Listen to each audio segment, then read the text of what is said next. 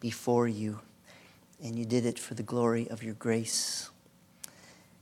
And you sent the Holy Spirit to indwell us as a pledge to seal us until we could receive our inheritance that is imperishable and undefiled and won't fade away. It's reserved in heaven for us, and you're keeping us for it. And you did it to the praise of your glory. And so we bow before you as we think about this plan of salvation that you came up with and executed and applied to our hearts through the Spirit so that many here this morning know you as our Savior and our God and know we will be praising you forever because you are worthy of endless praise. And I pray for anyone who's here today who doesn't know Jesus. Lord, um, not only is this life just incredibly hard without Him, but to face eternity without Jesus and to die in sin is just unbearably um, awful. And so we pray that you would show mercy to any who do not know you yet, that they would be drawn to the Savior. It's in His name we pray. Amen.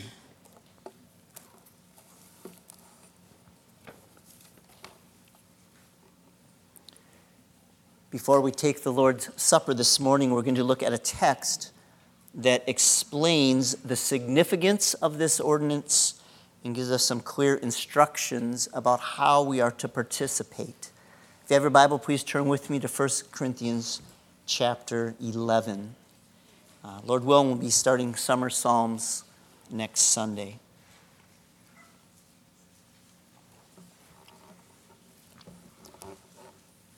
We'll look first at a distortion of the Lord's Supper in verses 17 through 22.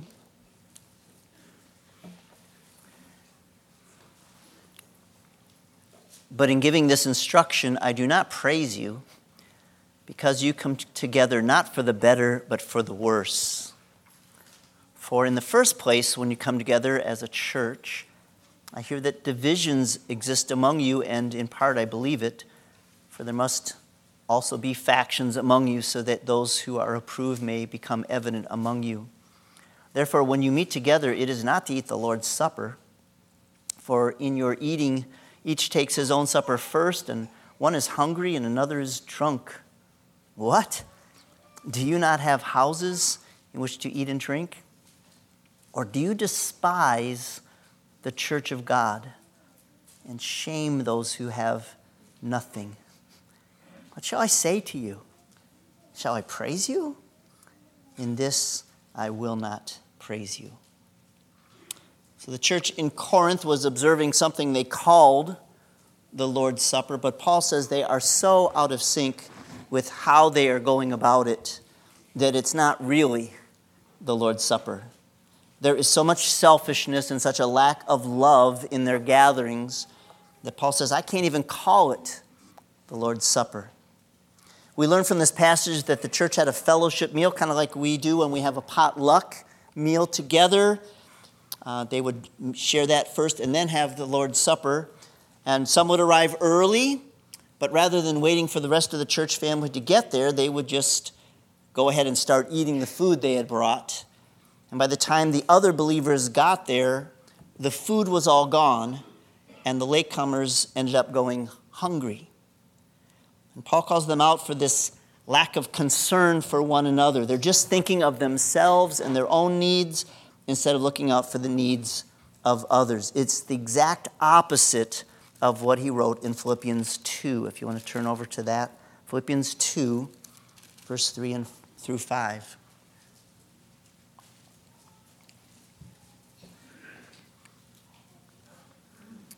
Philippians 2 3. Do nothing from selfishness or empty conceit, but with humility of mind regard one another as more important than yourselves. Do not merely look out for your own personal interests, but also for the interests of others. Have this attitude, this mindset in yourselves, which was also in Christ Jesus, who, although he existed in the form of God, did not regard equality with God a thing to be grasped, but emptied himself, taking the form of a bondservant and being made in the likeness of men, being found in the appearance as a man, he humbled himself by becoming obedient to the point of death, even death on a cross. So Paul says, You're despising the church of God. Despise means to look down on with contempt, to regard as unworthy of one's notice or consideration. So they're supposedly remembering Christ, who humbled himself and went to the cross, died, who loved the church and gave himself up for her, but their hearts are coldly indifferent to those for whom Christ died. And the apostle says, I can't commend you for that. When you get together, it's not for the better, it's for the worse you're actually doing more harm than good. And then he reminds them and us what the Lord's Supper is intended to be back in 1 Corinthians 11. So it's connected directly with what precedes it with the word for or because. So he's saying, You're out of step. Here's why you're so out of step. For I receive from the Lord that which I also delivered to you. That the Lord Jesus, in the night in which he was betrayed, took bread. And when he had given thanks, he broke it and said, This is my body, which is for you. Do this in remembrance of me. In the same way, he took the cup after supper, saying, This cup is the new covenant in my blood. Do this as often as you drink it in remembrance of me. For as often as you eat this bread and drink the cup, you proclaim the Lord's death until he comes.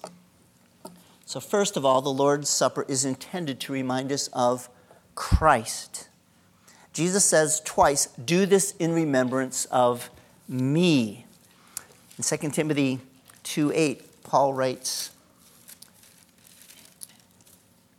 Remember Jesus Christ risen from the dead, descendant of David, according to my gospel. So you would think it would be unthinkable that we as believers would forget to remember Jesus. But 1 Corinthians 11 and 2 Timothy 2 both say, remember Jesus.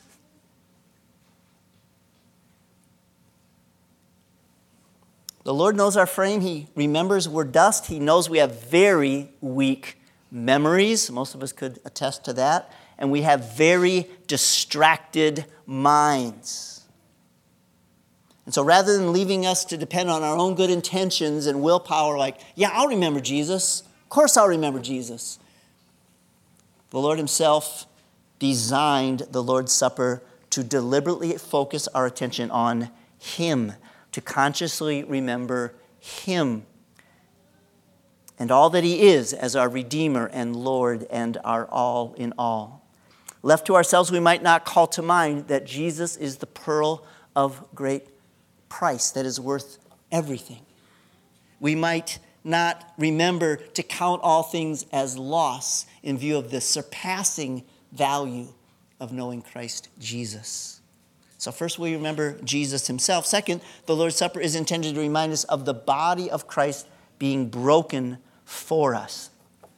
Jesus is the eternal Son of God who became flesh and dwelt among us. We find that in John chapter 1. But why did he take on a human body? And this is what Hebrews 10 says about that. Hebrews chapter 10, verses 5 through 7. Therefore, when he comes into the world, he is referring to Jesus.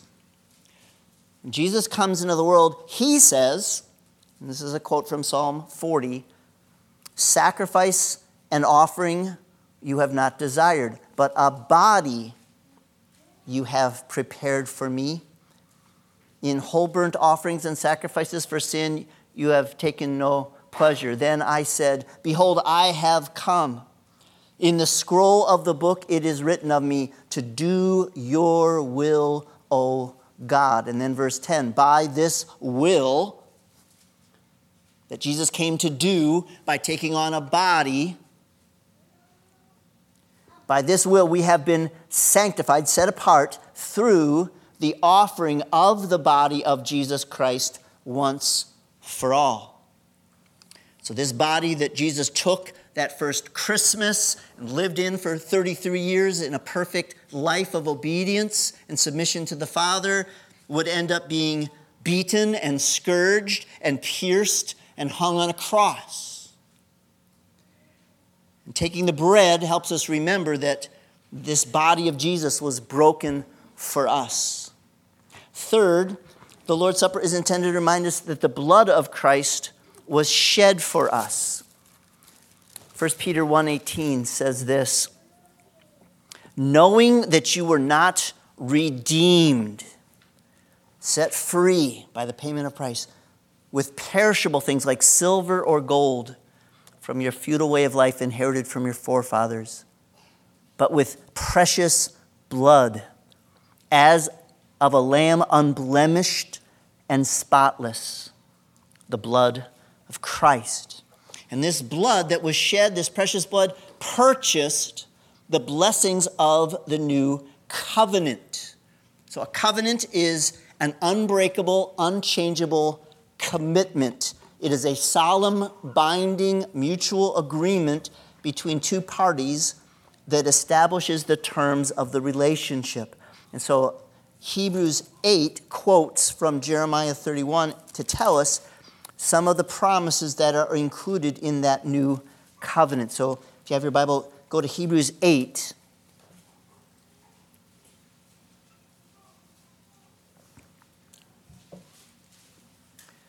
beginning at verse 10. For this is the covenant that I will make with the house of Israel after those days, says the Lord. I will put my laws into their minds, and I will write them on their hearts. And I will be their God, and they shall be my people. And they shall not teach everyone his fellow citizen and everyone his brother, saying, Know the Lord, for all will know me, from the least to the greatest of them. For I will be merciful to their iniquities, and I will remember their sins no more.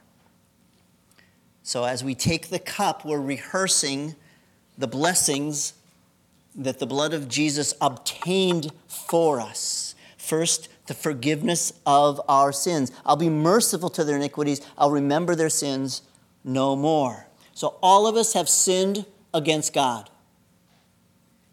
Sin is a failure to conform to God's revealed will. So, we all sin by omission. We leave undone what God has called us to do. Things like love Him with all our heart, soul, mind, and strength, and our neighbor as ourselves. And we also sin by commission crossing lines that God has said not to cross in thought, word, deed, attitude, or motivation. So listen to some more verses from Hebrews about sin and what has to be done with it. So Hebrews 9:22, according to the law one may almost say all things are cleansed with blood and without shedding of blood there is no forgiveness. Chapter 10 verse 4 for it is impossible for the blood of bulls and goats to take away sin. So sin happens, a death must occur, blood must be shed, and now he's saying, well, not just any blood will do. Blood of bulls and goats can't take away sin. We kind of instinctively know that, that that's not a, an equivalency of a, a, an animal for a human soul. So that's impossible. But then listen to 11 and 12. Every priest stands daily ministering and offering time after time the same sacrifices, which can never take away sins. But he, Jesus, having offered one sacrifice for sins for all time, sat down at the right hand of God. So, what nothing else could do, Jesus did. His blood cleanses us from all of our sins so that God no longer remembers any of them against us. So if you're still in Hebrews, look at Hebrews 10:17. He quotes from the new covenant again, and he ends up in verse 17. In their sins and their lawless deeds I will remember no more. That's the first blessing that we're remembering as we take the cup, symbolizing the blood of Christ that was shed for us. We're saying, This blood of Jesus Himself bought my forgiveness, it bought my cleansing. I can stand before a holy God acceptable because of Jesus. No condemnation because of Jesus. Not because of anything I could ever do to get rid of my sin or animals could do to get rid of my sin. Nothing but the blood of Jesus, as the song says.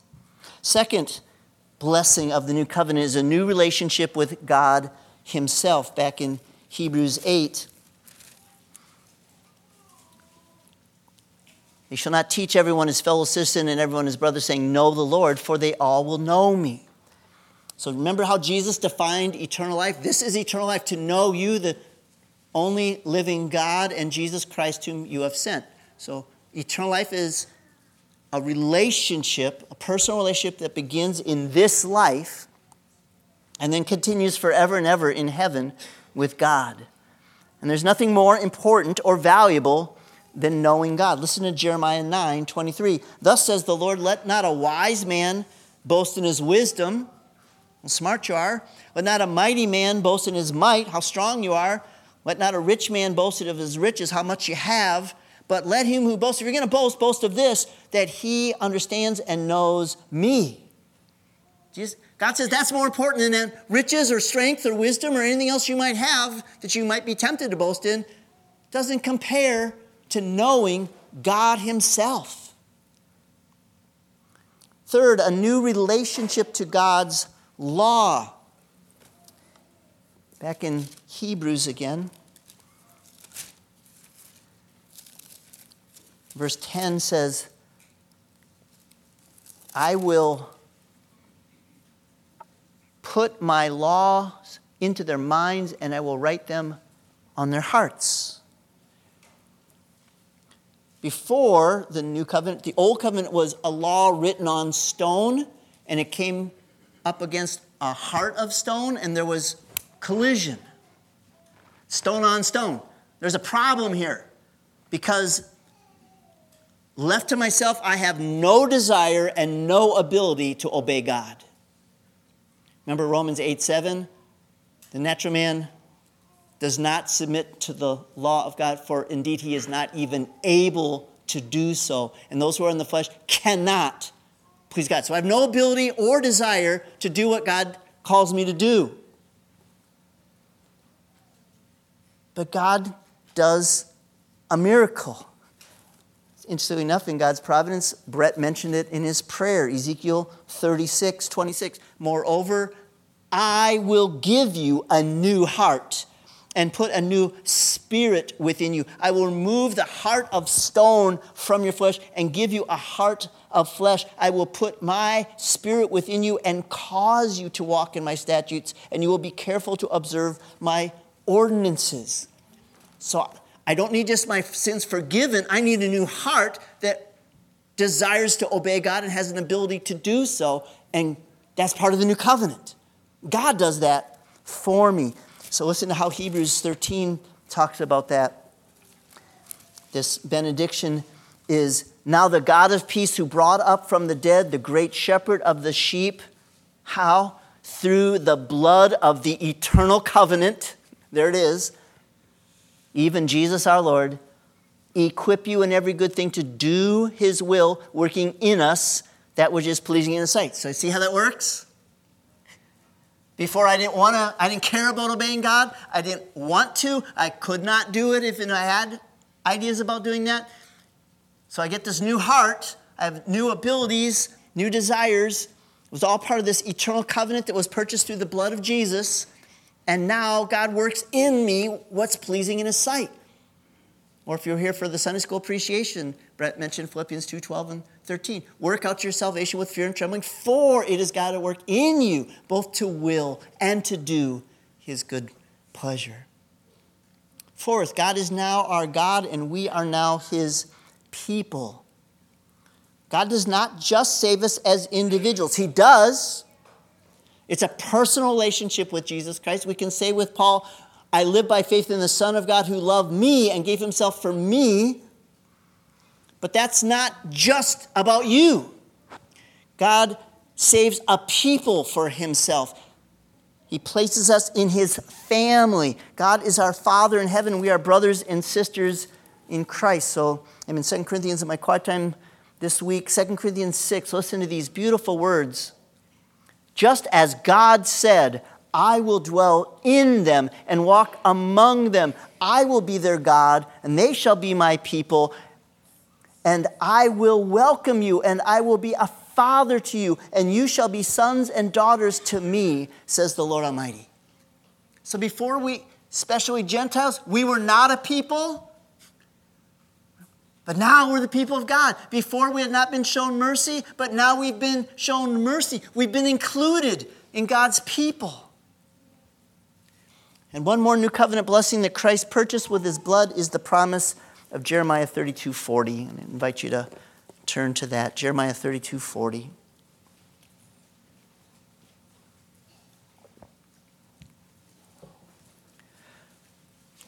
I will make an everlasting covenant, unbreakable, unchangeable commitment,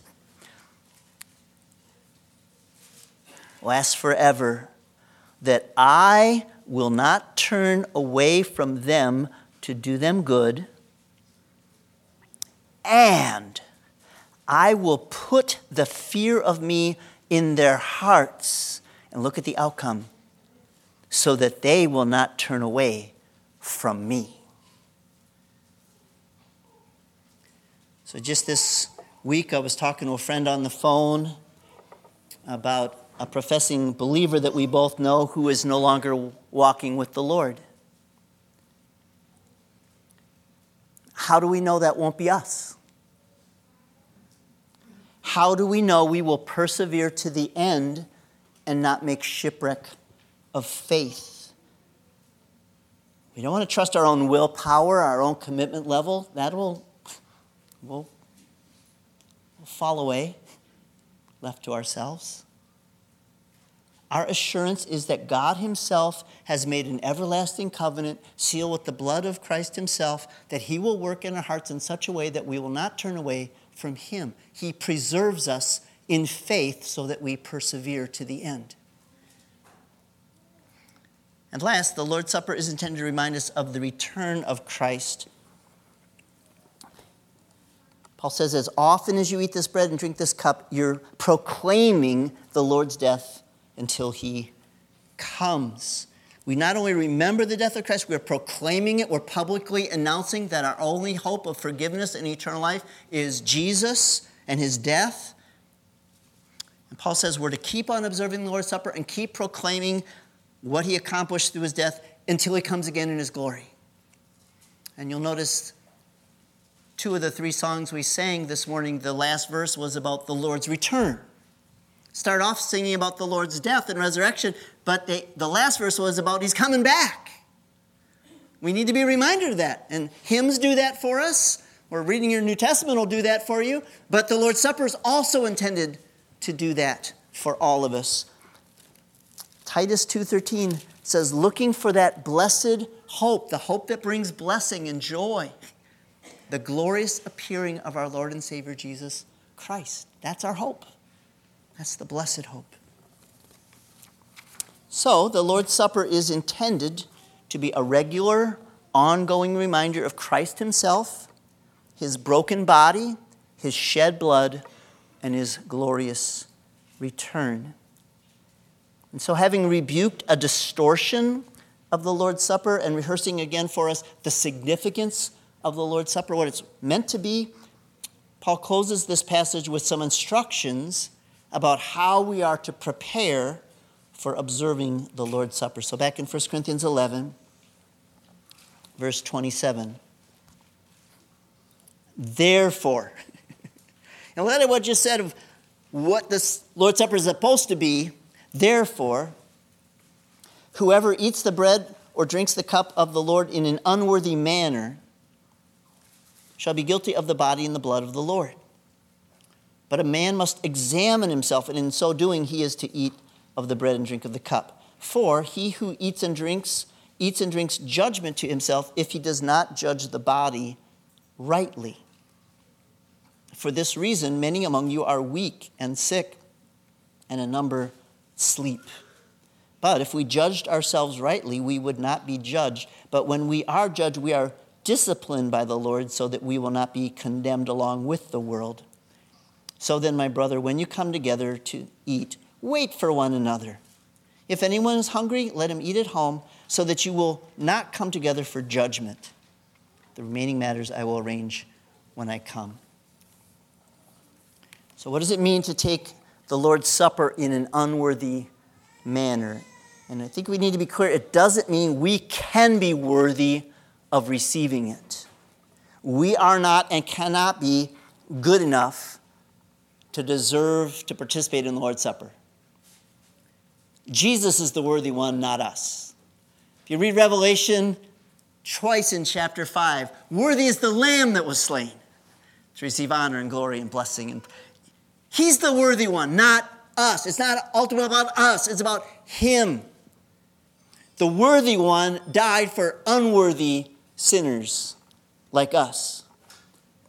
In the context of 1 Corinthians 11, unworthy refers to how we take the Lord's Supper, not who can take it. It's taking in an unworthy manner, unworthy way. So it's not about you being qualified or good enough. It's about how do you go about it?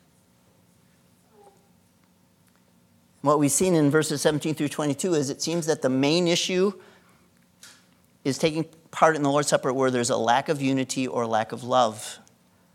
Taking the Lord's Supper in a selfish disregard for the body of Christ, which he purchased with his own blood, is an unworthy way to take it. So here's Wayne Grudem's view of what's going on in verse 29. He who dr- eats and drinks, eats and drinks judgment to himself if he does not judge the body rightly. The problem at Corinth was not a failure to understand that the bread and cup represented the body and blood of the Lord. They certainly would have known that. The problem, rather, was their selfish, inconsiderate conduct toward each other while they were at the Lord's table. They were not understanding or discerning the true nature of the church as one body. This interpretation is supported by Paul's mention of the church as the body of Christ just a bit earlier in 1 Corinthians 10, verse 17. Because there is one bread, we who are many are one body, for we all partake of one bread. So the phrase not discerning the body means not understanding the unity and interdependence of people in the church, which is the body of Christ. It means not taking thought for our brothers and sisters when we come to the Lord's Supper, at which we ought to reflect his character. Another way to take the Lord's Supper in an unworthy manner would be taking it in just a casual, careless way, just going through the motions without thinking about what we're doing. There's multiple ways to do it, but the one point here is we're to take the Lord's Supper seriously because the Lord takes it very seriously. Look at the consequences of not taking the Lord's Supper seriously. For this reason, many among you, not just a few, many among you are weak and sick, and a number sleep, which means you died. So just think about a lot of people from our church family all starting to feel kind of weak, getting sick, all about the same time and no one can figure out what's going on. I mean, we had a flu bug go through the whole church family a few weeks ago. That was a real picnic. And, um, or, you know, back a few years, the, you know, the super spreader events, you know, remember all the excitement about those? So here's something going on. Everybody's, all these people are sick. Nobody knows why. And it, it turns out there's a, a special clinic that specializes in these sort of mysterious illnesses. So everyone goes to the clinic and gets tested, and the results come back that the reason for all this sickness and all this weakness in our church body is a failure to take the Lord's Supper seriously. Wouldn't that be something? Not only that, think of some of our church family dying unexpectedly, just drop over. And, and because it was so unexpected, so surprising, autopsies are done, and the results of the autopsies all come back failure to take the Lord's Supper in a worthy manner. That would get our attention. I think we'd probably take the Lord's Supper pretty seriously after that, right? And hopefully it doesn't come to that. But Paul says those kind of consequences are the Lord's discipline. And we, of course, we see that in Hebrews 12. My son, do not regard lightly the discipline of the Lord, nor faint when you are reproved by him. For those whom the Lord loves, he disciplines, and he scourges every son whom he receives. It is for discipline that you endure. God deals with you as with sons. For what son is there whom his father does not discipline? And so Paul says the alternative to that is you're either disciplined by the Lord or you're condemned along with the world. Those are the choices. So it's a mercy that God does chastise and discipline those who take the Lord's Supper in an unworthy manner rather than the condemnation the world will receive. And so, in light of that, Paul tells us in verse 28 a man must examine himself. I believe that includes examining three important things. First, as he will say in the second letter addressed to this same group of professing believers meeting in a local church, 2 Corinthians 13:5 says, "Test yourselves to see if you are in the faith. Examine yourselves. Or do you not recognize this about yourselves that Jesus Christ is in you, unless indeed you fail the test?" So Paul's saying to a group of gathered professing believers in a local church, just like this, don't just assume you're a believer. Check it out. Take the test. Is there any confirming evidence that you're really in Christ and that Christ is in you? And if you can say because the Holy Spirit bears witness with your spirit that you're a child of God, Romans 8:16, then you are welcome to take part this morning with us in the Lord's Supper. You don't have to be a member of Morningside Baptist Church. You need to know Christ. If you're trusting Christ alone for forgiveness of sins and eternal life, you're welcome to take part in this ordinance, remembering him and what he accomplished. But if you're not sure you would pass the test, acknowledge you're a sinner. We already talked about that. All have sinned. All of us have gone astray. Each one of us has turned to our own way. And so the Bible calls us to turn from going our own way in disregard of God, just being very content to live without Him, and turn from that way that leads to death and destruction and turn back to God. In Isaiah 55, God invites those who are not on the right path. Let the wicked forsake his way and the unrighteous man his thoughts. Let him return to the Lord, and he will have compassion on him and to our God, for he will abundantly pardon. God, in his mercy, has provided a way for sinners like us to be restored to him. He sent Jesus to die on a cross as our substitute. That's what we've been talking about all morning and singing about all morning. Jesus came and died for sinners. And he raised him from the dead to show that Jesus is able to save to the uttermost, which means completely and forever, those who come to God through him. And so believe in the Lord Jesus Christ, and you will be saved. A second thing to examine, assuming you do know Christ, would be to ask if there are any barriers in my relationship with the Lord. Are there any unresolved issues that need to be dealt with? We can ask the Holy Spirit to do a spiritual checkup to identify anything that needs to be addressed in our hearts. And so in Psalm 139, we could pray like this Search me, O God, and know my heart. Try me and know my anxious thoughts, and see if there be any hurtful or grievous or sinful way in me, and lead me in everlasting way. So remember, Jeremiah 17 9 says, The heart is deceitful above all things and desperately wicked. The next phrase is, Who can know it? And the answer is, Only God knows our hearts.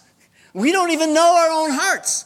Don't follow your heart, as the uh, slogan goes in Disney movies or the rest of the world. Your heart is going to lead you astray 99% of the time. So we need God to search our hearts, examine our hearts, show us is there something out of whack here, Lord? Show me. And then get that taken care of.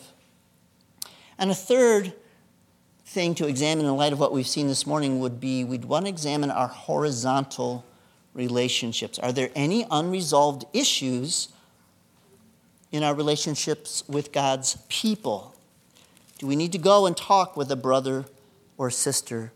Jesus said in Matthew 5 if you're presenting your offering at the altar and there remember your brother has something against you, leave your offering there before the altar and go. First, be reconciled to your brother and then come and present your offering.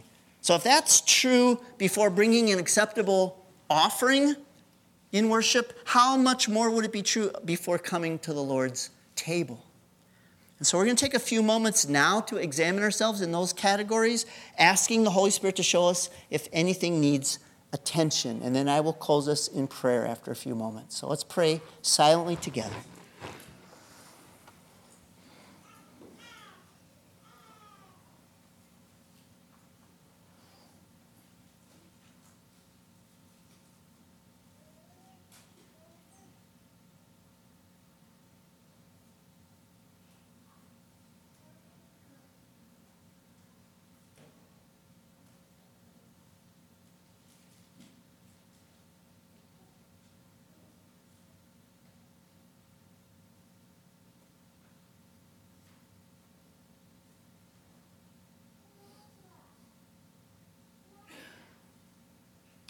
Lord, thank you for this opportunity this morning to take your supper. Thank you for the massive truths that it reminds us of, this basic, core realities about Christ and his death and his resurrection and his return. Lord, we're just so thankful that you opened our eyes to our need for Jesus. You opened our hearts and changed them so that we would embrace Jesus. And so, Lord, we bow before you. And we pray that you would draw near as we draw near to you during this time together. Lord, we know your presence is with us all the time. Your presence is with us in a special way when two or three are gathered in your name in a way we don't fully understand. Your presence seems to draw near when we take part in this bread and cup. And so I pray that we would be very aware of you being near us during this time. In Jesus' name, amen. We're going to stand and sing, Behold the Lamb.